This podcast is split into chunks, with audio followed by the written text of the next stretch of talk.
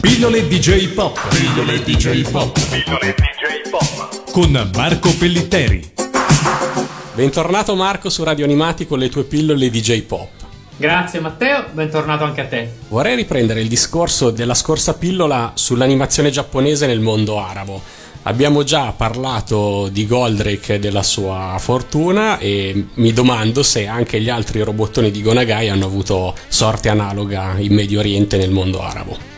Sì, hanno avuto eh, sorte analoga, ma non eh, pienamente comparabile alla grandissima popolarità di Goldrake, o meglio di Grandizer, come è più noto da, da quelle parti.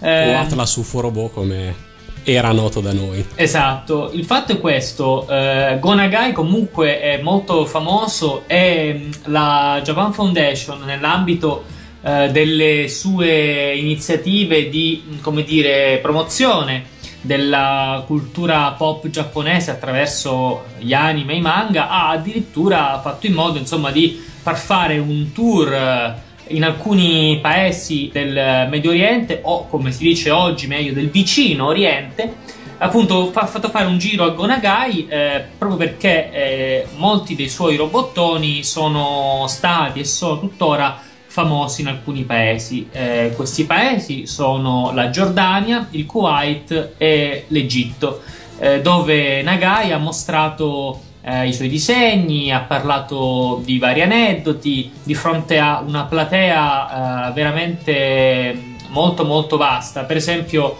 al Cairo eh, questa conferenza che si è tenuta il 13 ottobre e poi il giorno seguente c'è stata anche una conferenza con vari esperti, stiamo parlando del 2009, eh, si è trattato insomma di eventi che nel loro settore sono stati molto molto interessanti.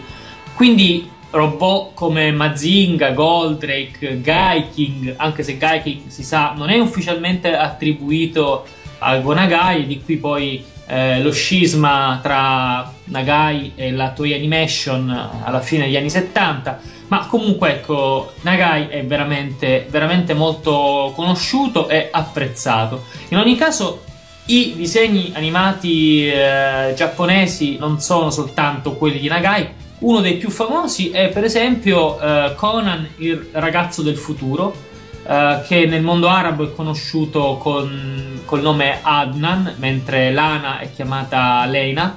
E la cosa mi ha fatto sorridere perché qui in Germania, dove vivo, eh, un caro amico col quale gioco a calcio nei fine settimana si chiama proprio Adnan ed è di origine palestinese. Dico, al, al, di là di questi anime, eh, molti altri sono famosi di tutti i generi, dei generi più disparati. Per esempio, eh, Sasuke, non quello di Sanpei Shirato, l'altro Sasuke è molto. Il piccolo guerriero. Sasuke, il piccolo guerriero, infatti, è molto famoso e c'è un'edizione araba.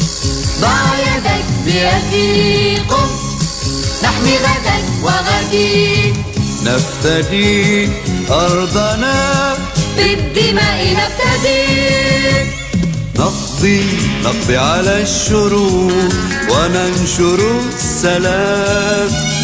نحيا بزهو وسرور بحب ووئام هيا بنا هيا بنا يا رفاق. هيا يا أصحاب.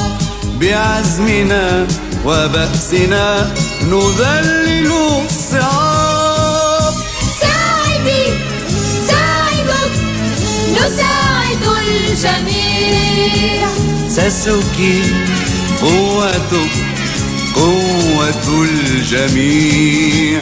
نقضي بها على الأشرار. وننصر الأخيار. بيدي قم نحمي غدا وغدي نفتدي أرضنا بالدماء نفتدي ساسوكي anche un robot abbastanza poco noto, se non ai, agli appassionati proprio allo zoccolo duro qui in Italia, come Arbegas, una sorta di fotocopia di God Sigma, eh, un po' più digitale, un po' più alla Laserion. È molto noto anche in alcuni paesi di lingua araba, c'è anche un'edizione con la sua sigla. Poi c'è anche eh, Capitan Jet che è famoso anche comunque è stato edito, è stato eh, trasmesso in, queste, in vari paesi. Ora non sto a distinguere tutti i vari paesi perché comunque, ripeto, come la scorsa volta ho detto, le vicende da paese a paese sono eh, non sempre comparabili, per cui però insomma la lingua araba è un viatico eh, eccezionale per tutti questi paesi che appunto eh, hanno questa lingua in comune.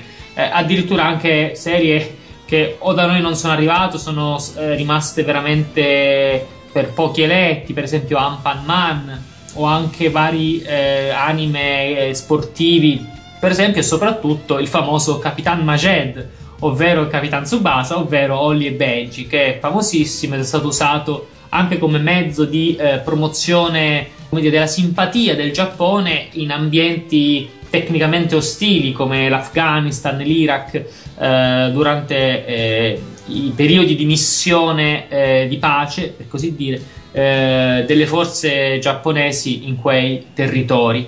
Ho anche Palla al centro per Rudy, addirittura, che ha una sua edizione in arabo, e Tao Tao, che non so se sia noto in, in Italia, ma è comunque noto per esempio in Germania, eh, l'Ape Maga, eh, e naturalmente torniamo ancora a Goldrake che ha diciamo tra l'altro le sigle più potenti secondo me proprio perché sono quelle originali giapponesi con questa verbalizzazione in arabo che eh, a noi può sembrare così esotica può anche far sorridere ma ha il suo fascino.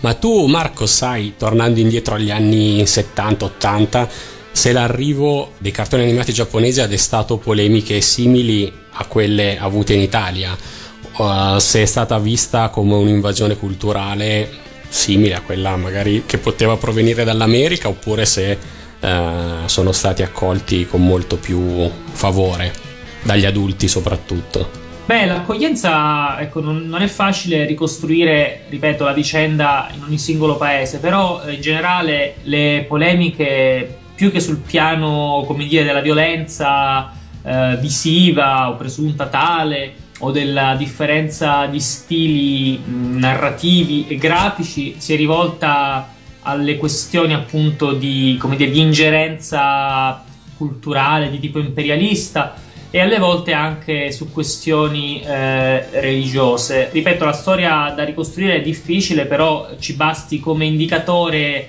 anche soltanto superficiale la polemica che si è svolta nei primi anni 2000 con l'introduzione del mondo dei Pokémon eh, negli ambienti eh, di lingua araba, e con la fatua a Pikachu e amici, con eh, i vari miti, leggende metropolitane secondo le quali alle ragazzine bastava toccare le figurine dei Pokémon per rimanere sterili e, e cose di questo tipo. Diciamo, eh, miti che presi in termini relativistici non sono eh, molto più assurdi eh, di quando negli anni 90 si pensava in Italia che Sailor Moon eh, facesse diventare gay quando voglio dire ci sono ben altre ragioni che non riguardano minimamente quello che si guarda in televisione. Poi eh, per cambiare discorso e per, tor- per, rimanere comunque all'attualità, volevo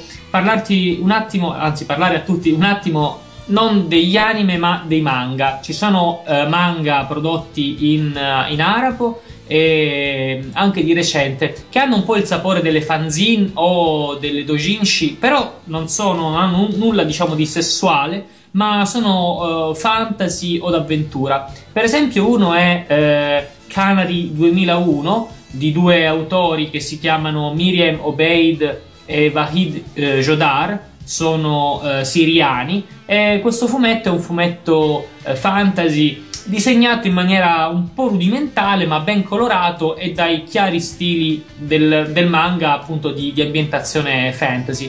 E poi un altro mh, fatto molto meglio eh, eh si intitola Sivari al-Dahab ovvero eh, l'anello d'oro ed è un manga degli Emirati Arabi Uniti scritto da un autore degli Emirati Arabi e disegnato da una coppia di autori che rispondono al nome, allo pseudonimo Akira Imekawa, eh, già famosi in Giappone per altri manga, e che parla di una sorta, diciamo, di un, ragazzino che praticamente rassomiglia molto a, ai personaggi di, di, manga come Yu-Gi-Oh! Eh, con i capelli a punta, eccetera, che è, deve diventare campione di falconeria, l'arte della falconeria, cioè quella di addestrare i falchi.